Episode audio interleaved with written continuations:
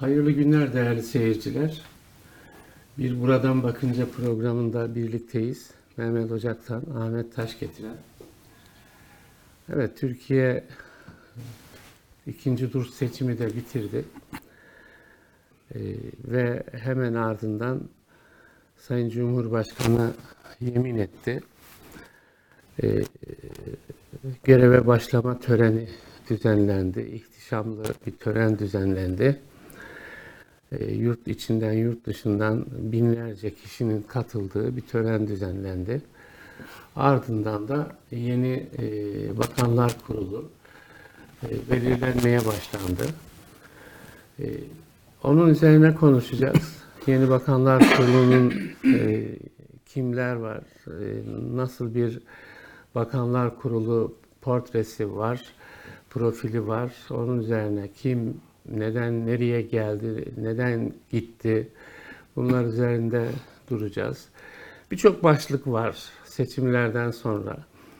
Yani bu bakanlar içerisinde hakikaten altı çizilecek bir takım isimler söz konusu. Onları konuşacağız. Diyelim ekonomi başlı başına bir başlık. Oraya getirilecek isim üzerinde bir hayli konuşuldu. Yeni isim belirlendi. Onu konuşacağız. Muhalefet kaybetti. Kaybeden alanda önemli tartışmaların olması kaçınılmaz. Orada oldukça önemli sıkıntılar var. Onu konuşacağız. Cumhuriyet Halk Partisi içinde mesela İyi Parti, Millet İttifakı'nın hani muhafazakar diye nitelenebilecek diğer üyeleri, onların birbiriyle ilişkilerinde bir takım gelişmeler var. Onları konuşacağız. Mecliste muhafazakar bir grup, muhalif grup kurulabilir mi konuşacağız. Birçok başlık var.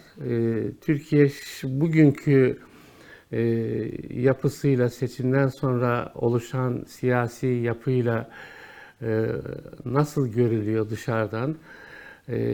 Dış politikada hangi alanlarda ne tür gelişmeler olabilir? Yani bunların hepsi yeniden masaya yatırılıyor. Ciddi, yani dikkat çekici isimlerden söz ediyoruz. Yeni kabinede, yeni bakanlar kurulunda. Onları konuşacağız. Sözü Mehmet Ocaktan'a bırakayım. Sonra da ben konuşurum. Şimdi tabii yeni kabine... Yani hükümet üzerinde biraz konuşalım. Yeni kabine genelde evet... yani eskisiyle karşılaştırıldığında yeni kabine daha pozitif bir hava ortaya çıkarmış oldu. Tabii bu kabinenin esas en önemli temel iki unsuru var. Daha doğrusu iki isim var. Mehmet Şimşek ve Hakan Fidan bağlamında. Evet, yeni hemen hepsini, işte İçişleri Bakanlığı'na gelen Yerli Kaya'da İstanbul valisi olan, sonuçta o da en azından işte Süleyman Soylu'yla karşılaştırıldığında Süleyman Soylu'dan sonra makul bir isim olarak duruyor. Çok iyi tanımayız ama işte mesela Ticaret Bakanlığı'na gelen Ömer Bolat'ı da tanırız. İşte neler yapacak, onları hep birlikte göreceğiz. Adalet Bakanlığı'na gelen Yılmaz Tunç var. Yılmaz Tunç'ta ben aynı dönem milletvekili yaptım. Yılmaz Tunç düzgün bir isimdir. Bence birazcık değerlendirmeler yapalım. Yani Hakan Fidan'ın Dışişleri Bakanı olması. Onu yapacağım ama evet, genel böyle bir şey tanım yaparken yani ben en azından hani tanıdıklarım biraz şeyler üzerinden. Fakat tabii orada özellikle İçişleri ve Adalet Bakanları tabii çok daha titiz bir yaklaşımla seçmiş Sayın Cumhurbaşkanı. Onlar genelde şeyin dışına çıkan isimler değildir. Sayın Cumhurbaşkanı'nın çizdiği çizgiyi izlemeye dikkat ederler. edeceklerdi. Öyle isimler diye düşünüyorum. Bu hani ne anlama geliyor mesela? Yani orada hani çok böyle reformist şeyler daha hani hukuk bağlamında mesela Abdülhamit Gül'le karşılaştırıldığında olmaz önceki, mı demek istiyor? Abdülhamit Gül zaman zaman bir takım şeyler söylüyordu mesela. Gerçi sonuçta yine Sayın Cumhurbaşkanı ne derse oluyordu ama fakat bir kendine has bir kimliği vardı sonuçta. Bir, öyle cümleyi öyle şey yapmak lazım. Ama benim dışarı gördüğüm kadarıyla hem Adalet Bakanlığı'na giden Yılmaz Tunç hem de İçişleri Bakanı bu çizginin yani o sadakat çizgisi onlar açısından önemlidir diye düşünüyorum. Burada tabii Hakan Fidanlı MİT başkanlığından böyle zaten yaptıkları ortada. Kendine has bir şeyi var, tavrı var, üslubu var, duruşu var.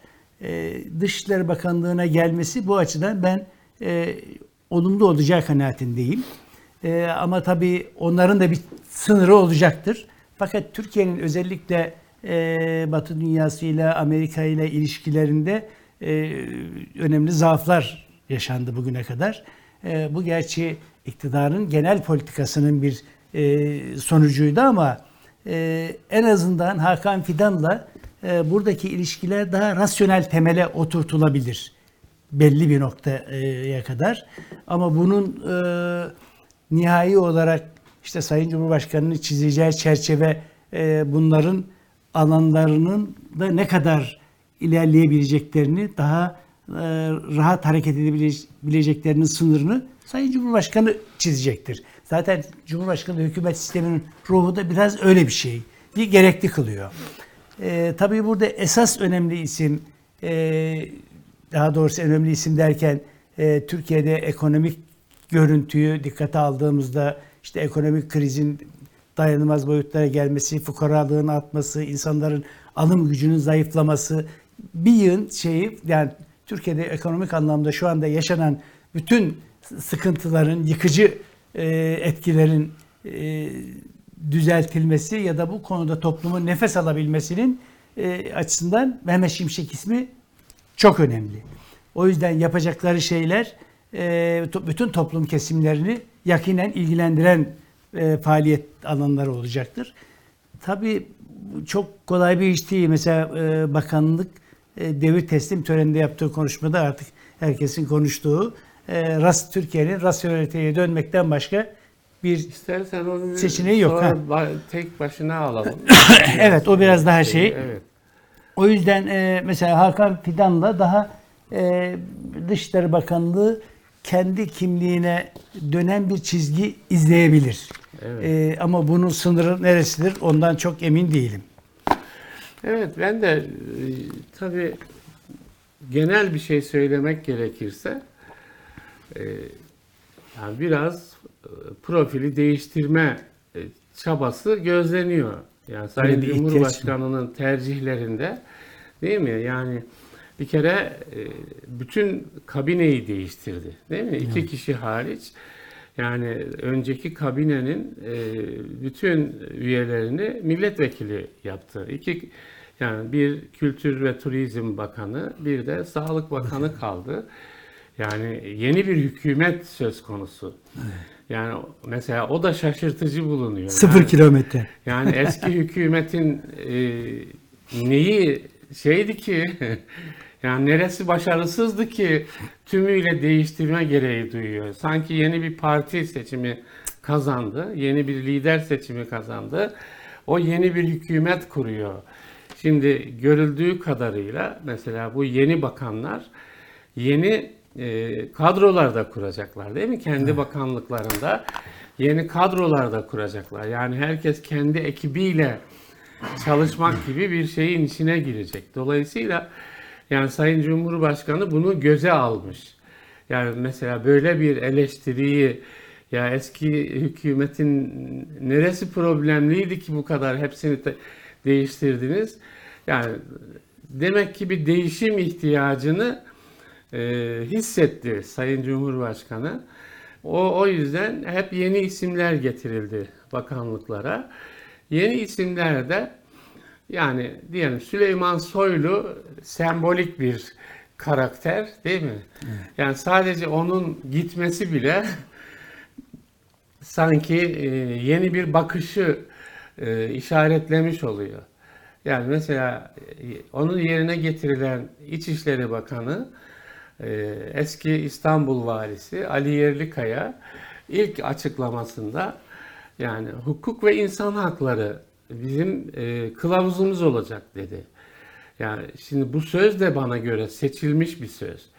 Yani Süleyman Soylu'nun hani hukuk arkadan gelsin, yıkın orayı tarzındaki şeyleri. Bakanlar gelirken biraz geçmişe eleştirel geliyorlar. Gibi yani bak mesela bu önemli bir şey. Yani Süleyman Soylu profili onun yürüttüğü bir İçişleri Bakanlığı'nda ya ben mesela güven duyulmayacağını yazdım kaç kere. Birçok insanda yani böyle bir İçişleri Bakanı yani gazetecileri arayan, bilmem şunu arayan, bunu arayan, öfke yüklü, konuşurken kendini kaybeden bir İçişleri Bakanı'nın elinde böyle güvenlik aparatları var. İstihbarat şunları bilmem neleri falan. İnsan tedirgin oluyor değil mi? Onun yerine insan hakları ve hukuk öncelikli bir söylemle gelen bir İçişleri Bakanı'ndan söz ediyoruz. Bu önemli diye düşünüyorum. Evet. Şimdi Adalet Bakanı ben tanımıyorum doğrusu. Ama yani bugüne kadar dinlediklerim yani onun olumlu profilinden söz ediyor. Ama Adalet Bakanlığı bizde en sıkıntılı bakanlıklardan birisi. Niye? Yani çünkü ekonomide bir reform yapmak istiyorsanız onun hukuk boyutu var. Yani hukuk açısından güvenilir, yani insan haklarına riayet eden değil mi?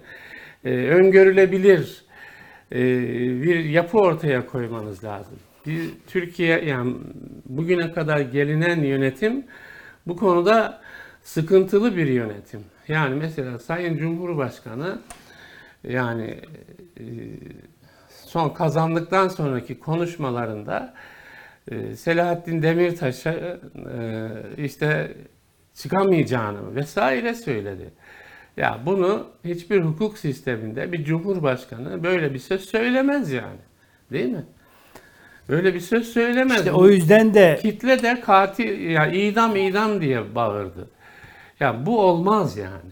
Bu olmaz. Şimdi ne yapacak mesela yani Mehmet Şimşek'in ekonomide atacağı adımların tamamlayıcısı bir anlamda Yılmaz Tunç'un atacağı adımlardır. Değil mi? Ama işte orada sıkıntı tam da burada başlıyor.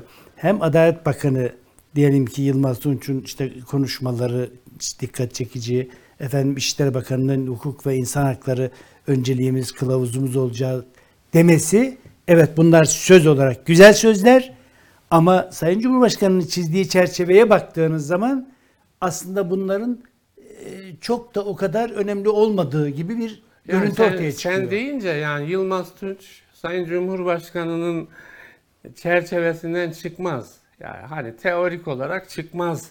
Ama yani hukuk alanı Cumhurbaşkanı'nı da bağlayan bir alan. Değil mi? Ama işte bakanı da bağlayan bir alan. Bütün sistemi bağlayan bir alan. Yani öngörülebilir olmak zaten oradan kaynaklanıyor. Yani falanca kişi çıkmaz. Onu sen belirleyemezsin ki.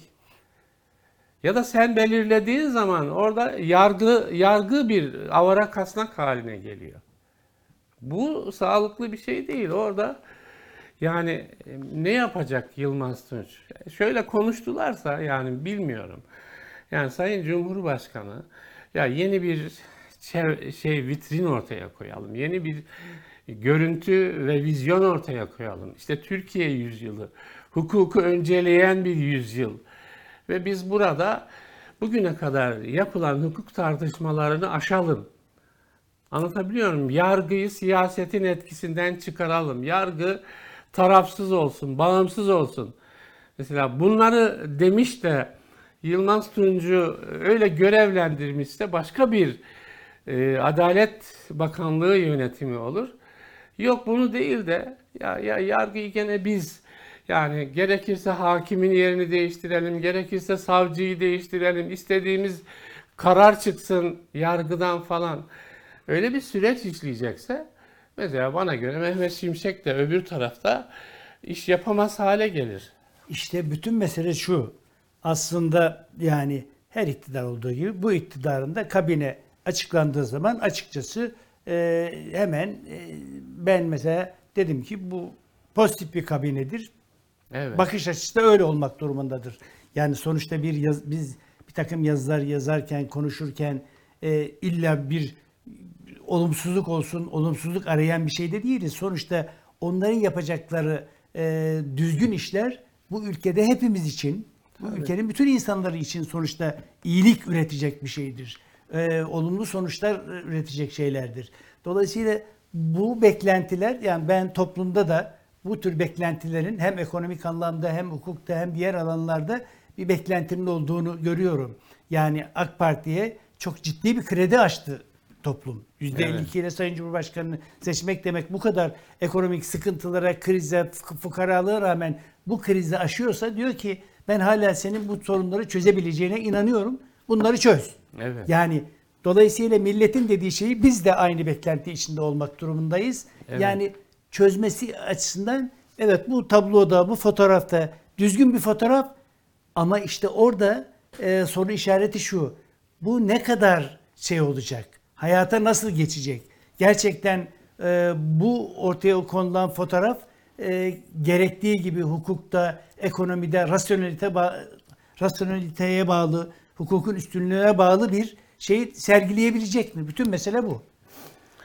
Evet, burada bir iki şeye daha, yani birisi Hakan Fidan ismi. En çok yeni kabine açıklandığında en çok üzerinde durulan isimlerden birisi. Aslında Hakan Fidan epey uzunca zamanın çok konuşulan isimlerinden birisi. Yani TİKA başkanlığı, ondan sonra Başbakanlık Müsteşar Yardımcılığı, MİT başkanlığı, Başkan Yardımcılığı, sonra MİT başkanlığı ve bu süreler içerisinde birçok, yani mesela MİT'e kattığı şeyler, yurt dışı bir takım operasyon, yani operasyonel bir mahiyet de kazandırdı MİT'e. Arka kapı görüşmeleri yaptı. İmralı'yla, ne bileyim Suriye'yle, Mısır'la, Cumhurbaşkanı'nın yanında bulundu hemen bütün dış temaslarda. Yani bir anlamda hazırlandığı da hissediliyor Dışişleri Bakanlığı'na. Yani 10 yıllık bir MİT başkanlığı söz konusu. Şimdi Dışişleri Bakanlığı'na getirildi. Yani benim bir şeyim var. Yani Hakan Fidan MİT Başkanı olduğunda ona ilk tepki İsrail'den geldi. Yani o zamanlar yazılarıma konu oldu. Ehud Barak, İsrail Milli Savunma Bakanı, işte Hakan Fidan İran yanlısıdır. Onun için bundan sonra yani NATO'nun sırları ona verilemez falan gibi Ehud Barak'ın bir açıklaması oldu o zaman. Ve Ehud Barak'a benzer bir tepki Hakan Fidan'a Gülen cemaati, o zamanki ifadesiyle Gülen cemaatinden geldi. Mesela Gülen cemaati hep karşı oldu Hakan Fidan'a. Hatta o zaman mesela mut'a nikahı şeyleri yaptılar, sempozyumları yaptılar. Türkiye'de İrancılık artıyor falan diye. Şimdi Hakan Fidan ama yani 10 yıllık sürede bir insan kendi tarihini de bir anlamda yazmış oluyor değil mi? Yani güvenilir bir insan. Tabii 15 Temmuz'da önemli bir konumu var. Hulusi Akar'la birlikte yani darbeyi haber alma, haber verme ve o yani darbeye teşebbüs önlendiydi, önlenmediydi tarzında bir takım tartışmaların içine girdi. Neyse sonunda ifade vermedi biliyorsun Hulusi Akar'la birlikte meclis 15 Temmuz'u araştırma komisyonuna. Şimdi Dışişleri Bakanı oldu. Genelde olumlu karşılandı. Dünyada da yani evet. Türkiye'nin ilişkide bulunduğu dış odaklarda Hakan Fidan ismi, yani biraz sessiz politika yapan, yani bağırıp çağırmayan, diyaloğa hazır, müzakere... Hatta şey dediler ya, ilk kez sesi duyuldu diye. Evet, ilk kez sesi hakikaten de yani olumlu karşılandı. Şimdi MİT başkanlığına da İbrahim Kalın getirildi. O da bir yerde dış politikayla bağlantılı bir rolü vardı.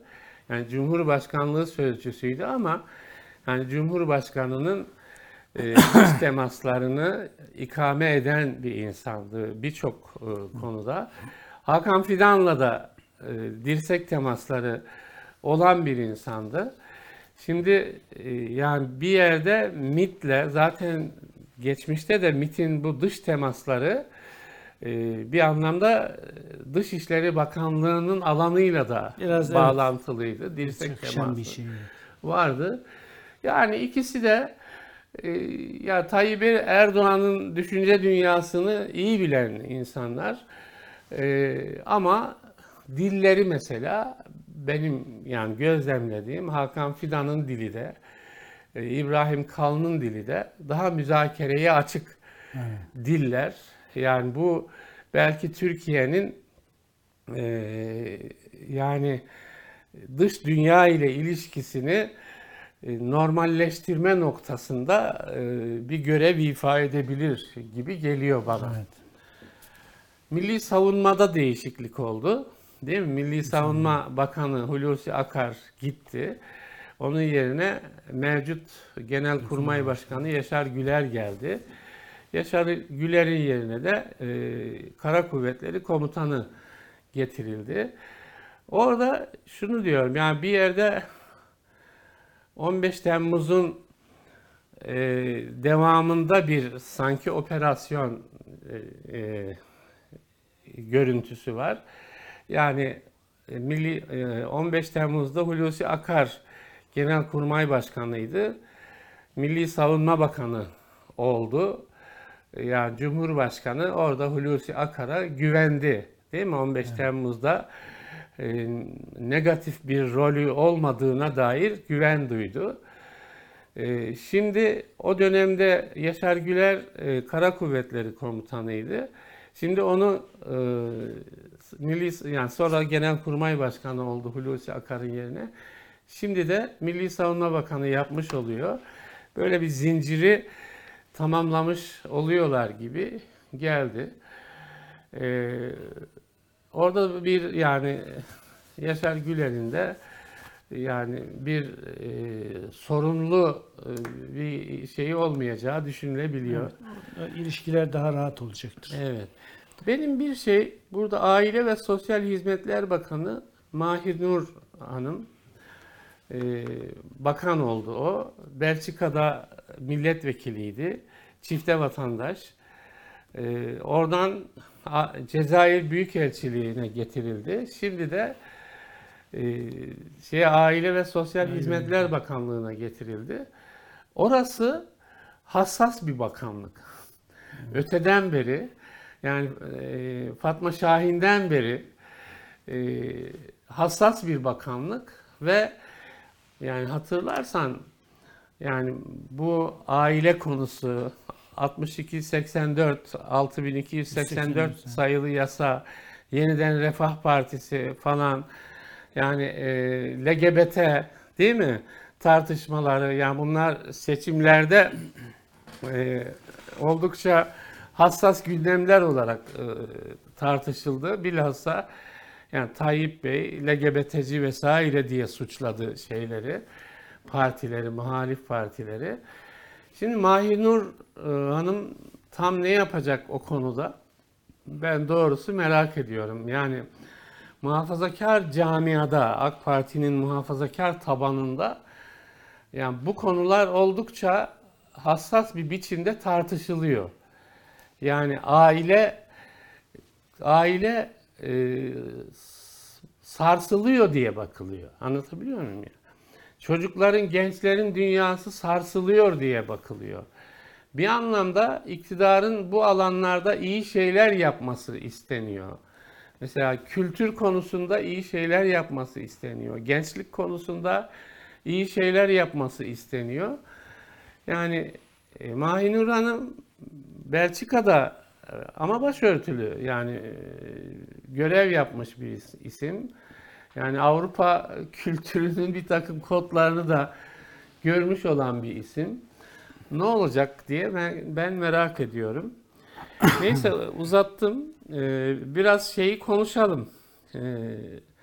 Mehmet Şimşek olayını, ekonomi olayını. Çünkü herkesin yani bir anlamda bedeninde hissettiği bir şey söz konusu ekonomi alanında. Yani her ailenin, her gencin, her çocuğun, her anne babanın, çalışanın, çalışamayanın bedeninde hissettiği bir olgu ekonomi alanındaki gelişmeler. Orayı hani kurtarıcı diye getirilmiş oluyor. Öyle bir misyon. Evet ve şimdi, ilk konuşmaları dediğin gibi yani rasyoneliteye dönmekten başka çaremiz yok. Evet. Çaresi yok Türkiye'nin dedi. Evet. Ve açıkçası geçmiş dönemi son derece eleştiri anlamında sert ve cesur sözler bunlar. Yani bugüne kadar işte en azından devraldığı Nurettin Nebati bakanlığının onları irrasyonel... okuyayım mı? Evet. Yani şunlar hükümetimizin temel hedefi toplumsal refahı artırmaktır. Önümüzdeki dönemde bu hedefe ulaşmada şeffaflık, tutarlılık, öngörülebilirlik ve uluslararası normlara uygunluk temel ilkelerimiz olacaktır. Türkiye'nin rasyonel bir zemine dönme dışında bir seçeneği kalmamıştır.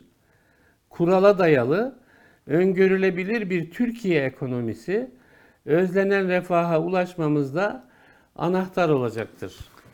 Şimdi tabii bütün bunların yani Türkiye zaten eğer ana yoldan sapmadan normal ekonominin kendi haline bıraksaydı, ekonomik rasyonelite işleseydi, ekonominin gerçekleri neyse onlar işleseydi belki bütün bunları hiç yaşamayacaktık. Ama bunları iktidarın bir yığın özellikle son 2018'den bu yana müthiş bir değişikliği oldu. Faiz sebep, enflasyon sonuç dendi, NAS dendi, işte yeni ekonomik model dendi, bazen Çin modelinden neyse bir yığın model denedi. Fakat bütün bunların sonucunda ekonomide bir sağlıklı şey oluşturulamadı. İşte döviz aldı başını gitti, sonra dövize müdahale edildi, değiştirildi, faizler düşürüldü. Politika faizi 8,5 şu anda. Fakat normal bankaya gidip para verseniz ben buna getiri istiyorum diye %40, 42, 44'e kadar faizdir. Yani normal kredi almaya gitseniz de buradan aşağı faiz de alamıyorsunuz ki zaten alamıyorsunuz ayrıca. Evet. Kredi de alamıyorsunuz. Şimdi böyle bir sıkıntı var. Yani bu genel global anlamdaki şeyi fakat esas itibariyle insanların hissettikleri, yaşadıkları kriz çok daha derin. Yani bütün bunların sonucu zaten onlar oluşmuş. Şimdi seçim bitti ve artık hükümetin buradan ileriye adım atma imkanı ve ihtimali yok. Yani buradan çünkü işte dövizi durdurmak için bile para yok. Yani yok yani. İşin kısacası bu. Şimdi buradan bir adım atması lazım. Rasyoneliteye dönmesi gerekiyor. İşte Mehmet Şimşek daha önce gidiş hikayesini hep biliyoruz. Öyle çok da mutlu bir şekilde gönderilmedi. Hatta eleştirerek yani kimin bakanı diye eleştiriler yaptı Sayın Cumhurbaşkanı bizzat. Fakat dönüp dolaşıp bunun başka bir çözümü yok.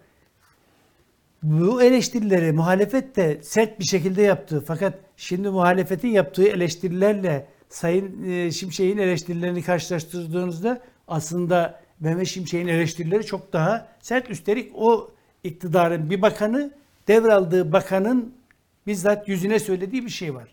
Kardeşim siz irrasyonel bir ekonomi yönetimi yaptınız. Yani şu rasyonel, irrasyonel bunların da yani bazen anlamı nedir? İnsanlarımız şey yapabiliyor yani. Dolayısıyla şimdi bütün bunları yani siz ekonominin kurallarına uymadınız kardeşim. Akıl dışı işler yaptınız. Dolayısıyla şimdi buna tekrar akla, bilime, doğruluklara dönmek zamanı. Bundan başka çaresi yok. Uluslararası ekonomik realite neyi gerektiriyorsa, Türkiye'nin ekonomik şeyleri neyi gerektiriyorsa bunları yapmak zorundayız. Bunları yapacak. Fakat esas itibariyle tabii şöyle bir şey var. Bütün bunlar yani ekonominin kurallarına dönerken belli kuralları, belli sınırları koyacaksınız.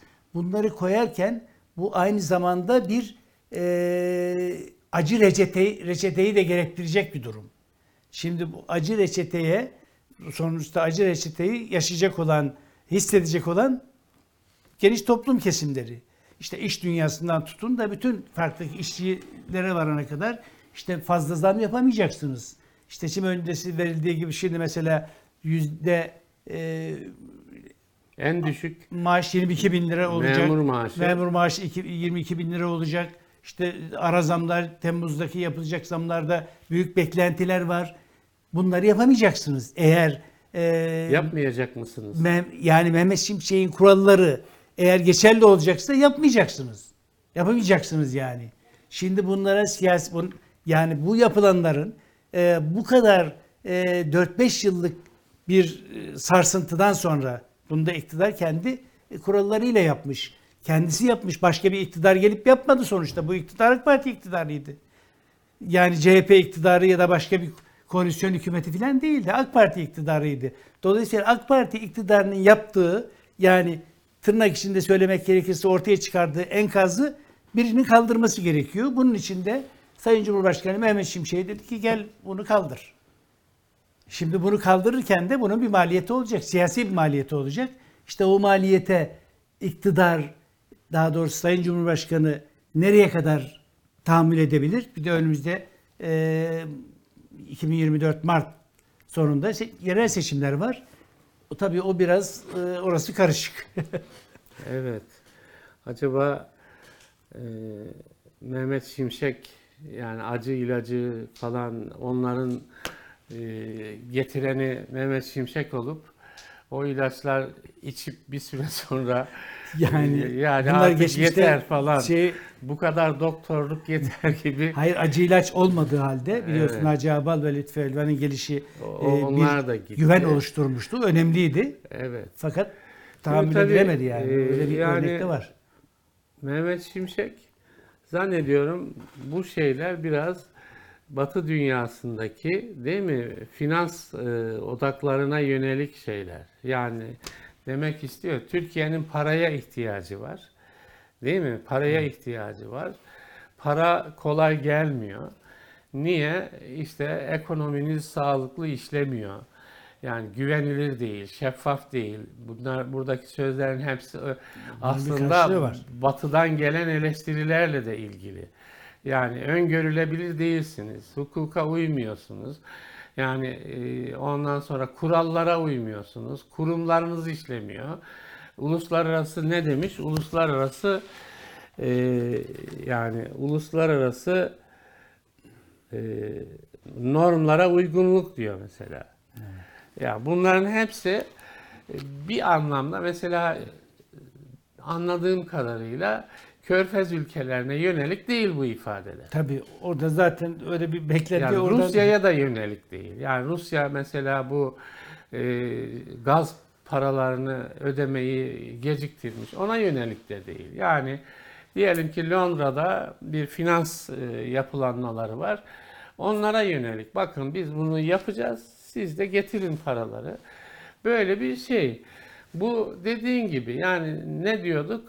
Rasyonel yani akla uygun değil mi? Akla uygun. İrrasyonel akıl dışı. Makul olmayan demek. Yani hakikaten onu Nurettin Nebati'nin yüzüne karşı söylemiş olması dramatik bir görüntü. Baktım yani Nurettin Bey'e yani biraz şey haldeydi orada yani duyduğu her kelime yani sonuçta, evet. Ortodoks, heterodoks çağrışımı yapıyor. Epistemolojik kopuş çağrışımı yapıyor. Dramatik bir durum yani. Yani keşke Mehmet Şimşek ile Nurettin Nebati arasında devir teslim töreni olmasaydı, bunlar söylenmeseydi de diyor insan yani. Hakikaten dramatik bir durum. Yani şimdi tabii hepimizi yakıyor şey. Evet. Ya memleketin en ücra köşesindeki insan şimdi patates fiyatları. Yani soğanın yerini patates almış. Yani 30-40 liraya patates yiyor insanlar. Geçen bir ekonomi profesörü, yani biraz da gelir durumu oldukça iyi bir insan, bir televizyon kanalında pazara çıktım diyor. Kırmızı soğan alacağım. 45-50 lira arasında fiyatı diyor. Almaktan vazgeçtim diyor. Yani benim durumum iyi diyor. Ben almaktan vazgeçiyorum. Bir de durumu hiç iyi olmayanlar ne yapacak? Ya onlar hangi şeyleri almaktan vazgeçiyorlar? Evet. Yani böyle bir durum var ekonomide. Yani gelirin artırılması lazım. İnsanlar hayat pahalılığının ardından yetişemiyorlar. Yani enflasyon, yani TÜİK rakamlarına bile %40 hala. %9'u 39 bilmem küsur ama %40. Yani TÜİK kırpa %40'a getirmiş. Şimdi böyle bir durum söz konusu. Dolayısıyla yani Mehmet Şimşek bir şeyler yapmalı. Yapmalı. Ben bugünkü yazımda dedim, Mehmet Şimşek'in söylediği şeyler, yani Ali Babacan'ın, Serkan Özcan'ın, ne bileyim ben İbrahim Çanakçı'nın falan, yani muhalefetin ekonomik kurmaylarının, Bilge Yılmaz'ın söylediği şeyler değil. Ama yani hükümetin içinde bile bunları demek söyleyecek bir durumda ekonomi, değil mi? Evet. Ciddi sıkıntıda. Yani herkesin sorusu o. Yani ne kadar kalacak şey Mehmet Şimşek?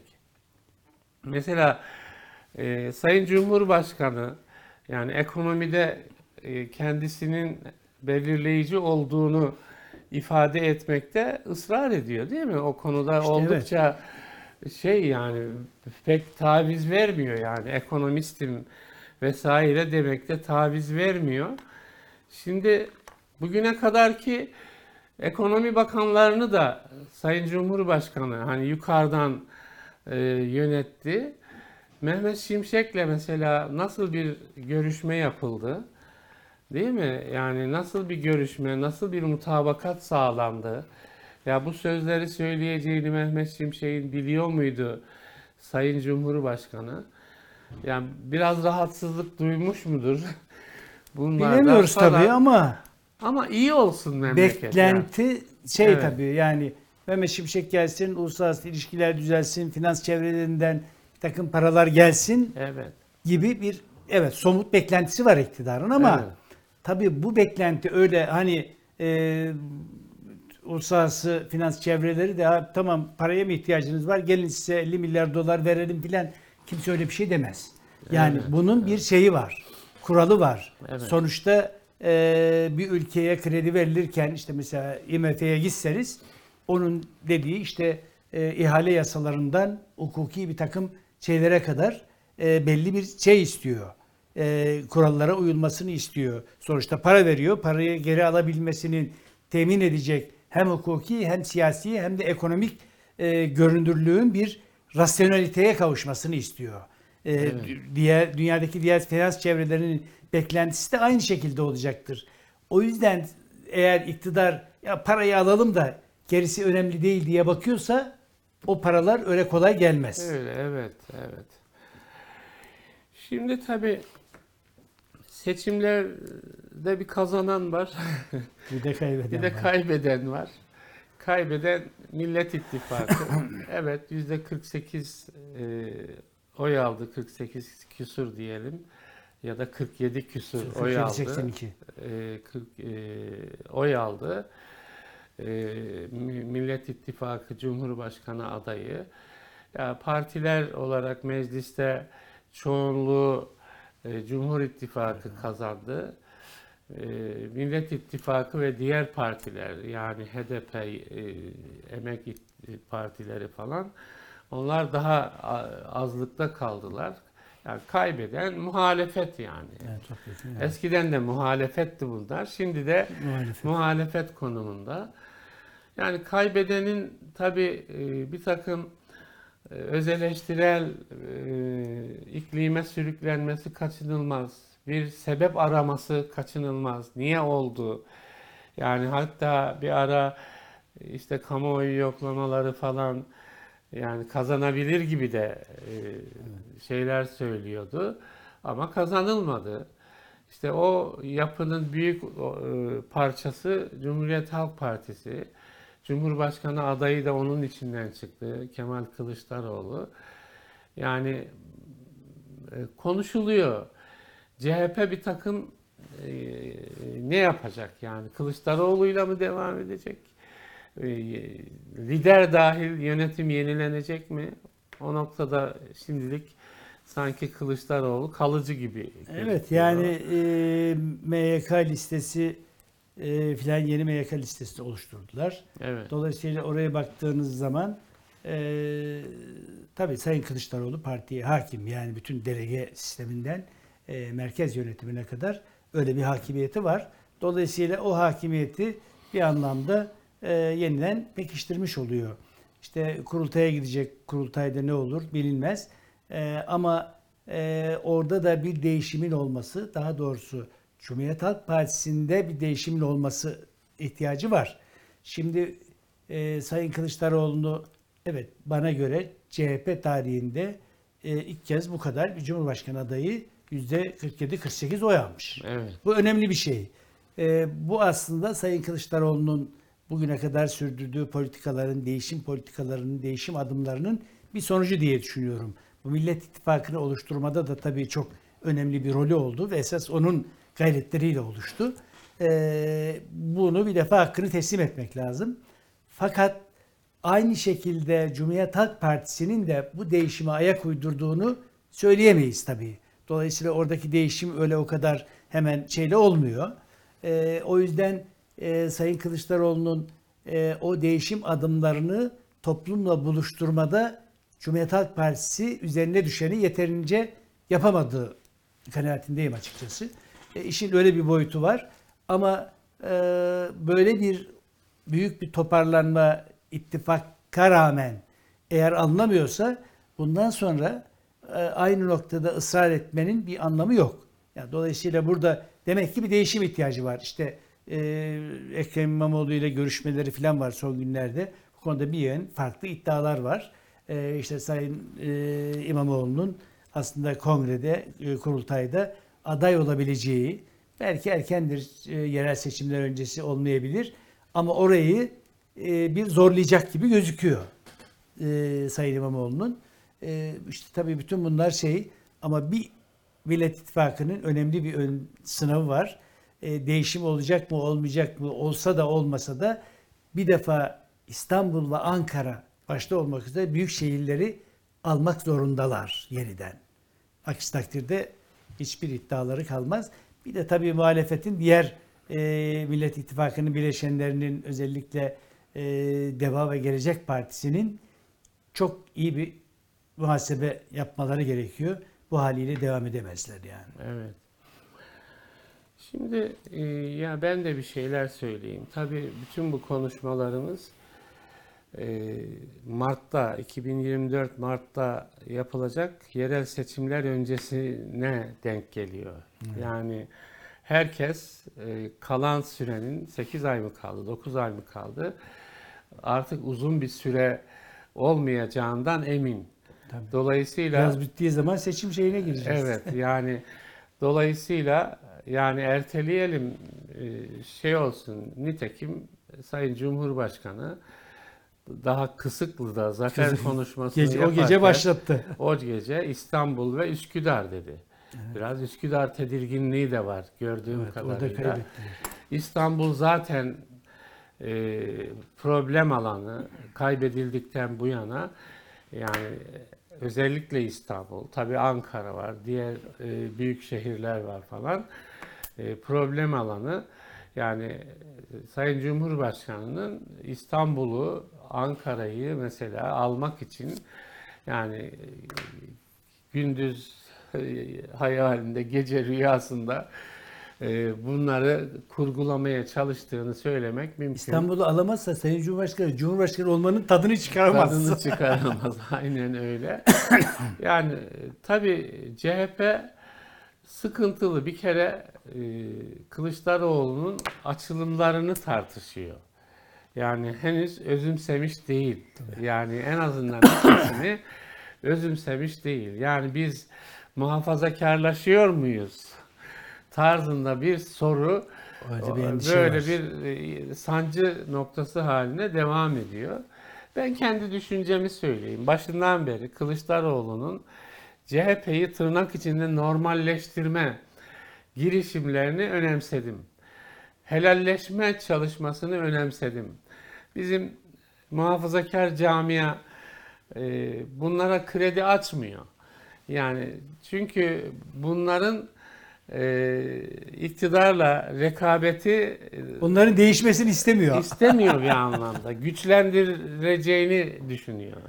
Rekabeti güçlendireceğini. Ben oradan bakmıyorum. Yani CHP normale gelsin. Yani tamam, Cumhuriyet'in başında kuruldu bir yıl şeyler falan ama yani toplumun geniş kesimleriyle ilişkiyi geliştiren bir CHP topluma daha faydalı olur. Yani muhafazakar camia açısından da daha faydalı olur. Yani İnsanların iyiliğe gelmesini istemek kadar tabii bir şey olabilir mi? Bunu söylüyorum. Bunu anlatmaya devam edeceğim. Helalleşme diyor adam. Yani biz yanlış yaptık. Yani şimdi o yanlışımızı gördük. Size geliyoruz ya. Bunu diyen adama hadi defol, sen eski halinde kal falan demek yani muhafazakar değerlere sahip olan bir insana yakışmaz diye düşünüyorum. Ama bu CHP dünyasında farklı şeyler var. Bir de yani ben iktidar olayım düşüncesi çok farklı odakları harekete geçiriyor. Birbirine çelme takıyorlar falan. Kolay bir çözümü var gibi de gözükmüyor. Evet. Yani CHP içerisinde Kılıçdaroğlu kalsa da sorun var. Öyle gözüküyor. Gitse de sorun var. Mesela İmamoğlu diyelim ki aday olsa, ya İstanbul'a bir aday bulmak lazım CHP adına, değil mi? Ya da bir ittifak olacaksa ittifak adına aday bulmak lazım. Senin de söylediğin gibi yani buraları kaybetme diye bir şey yani o camianın kabul edemeyeceği bir durum. Yani ki yani Cumhur İttifakı da muhtemelen ittifak olarak girecek bu seçimlere ve kazanmak için asılacak. CHP'de işler zor.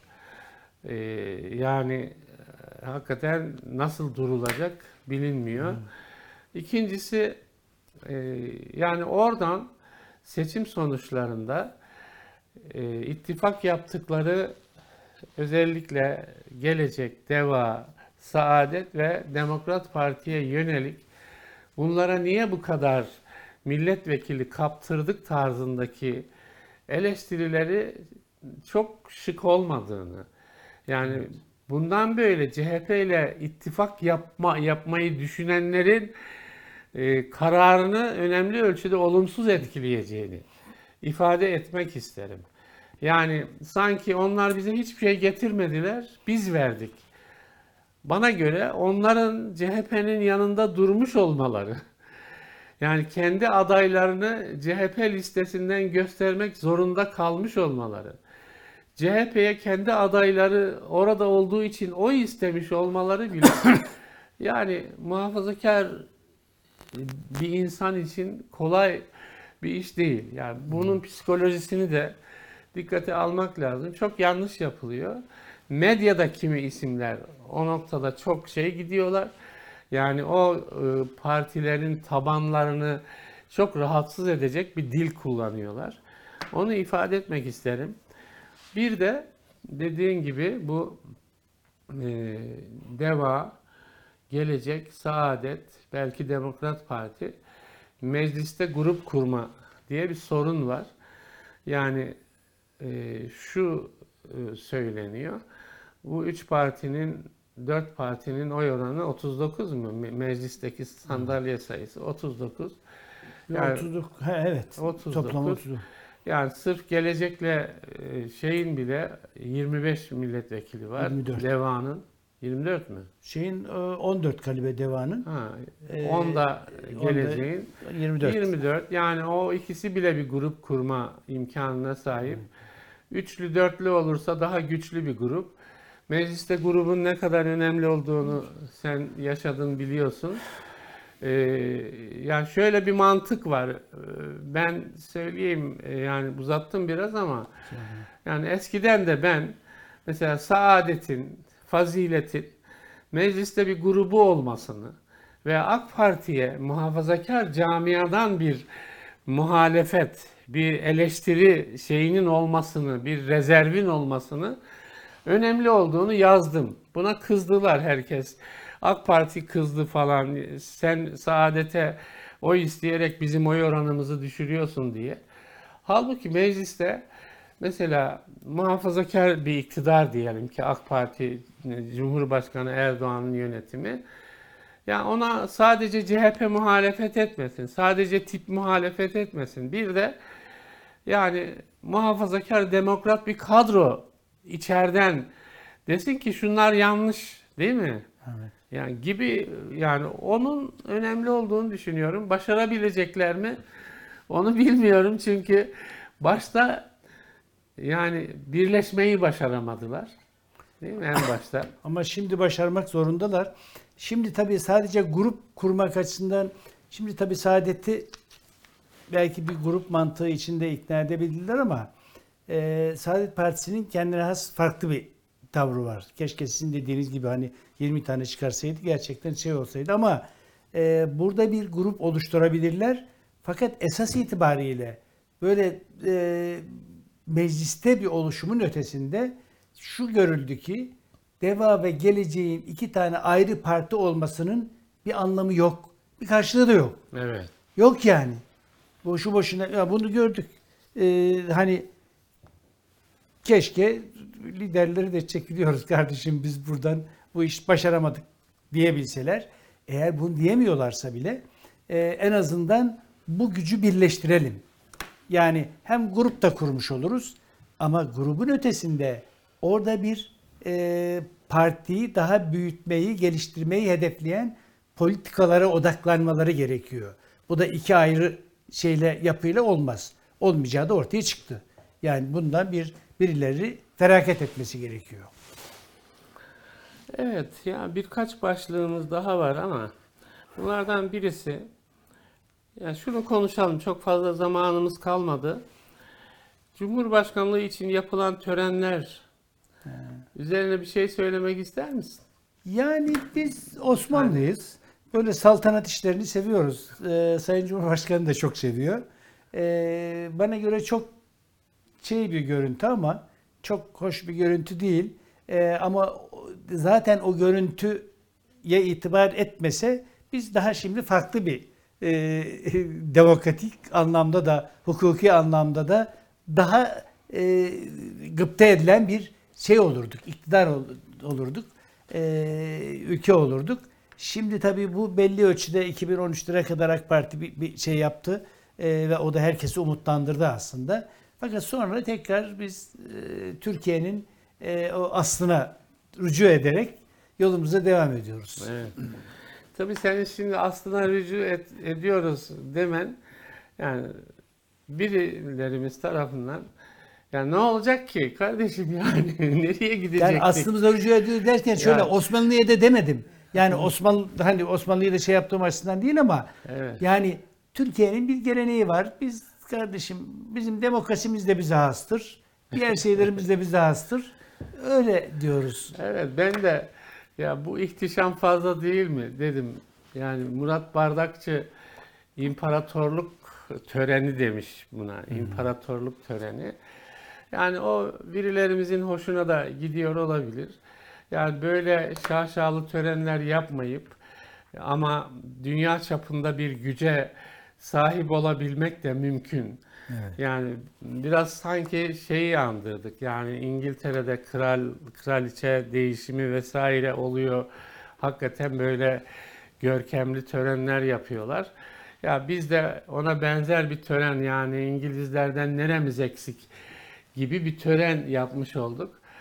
Yani bu bana fazla geliyor. Şimdi oradaki İngiltere'deki biraz sembolik bir tarafı var ama aynı zamanda onun gerçekçi bir ayağı da var. Evet. Yani adamların işte Avustralya'ya kadar bir şeyi var, yapısı var.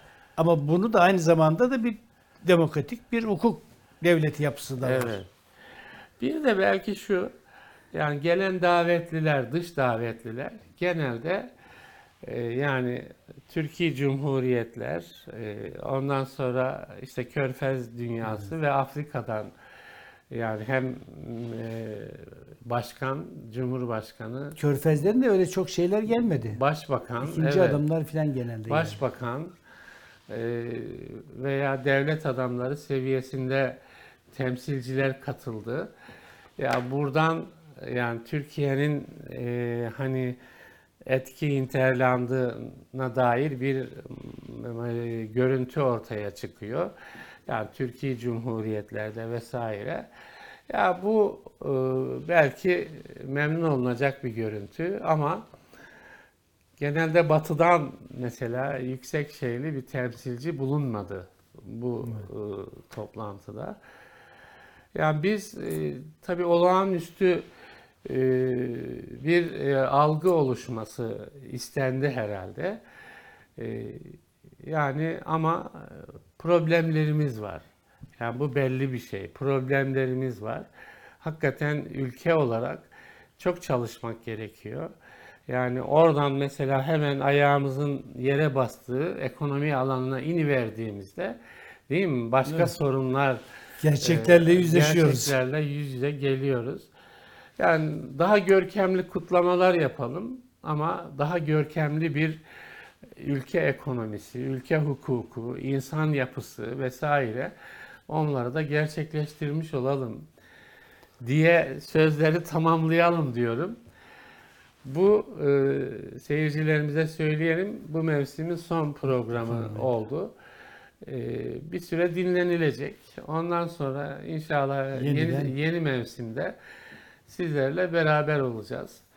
Hayırlı günler diliyoruz. Ülkemize, milletimize hayırlı olsun her şey diye temenni ediyoruz efendim.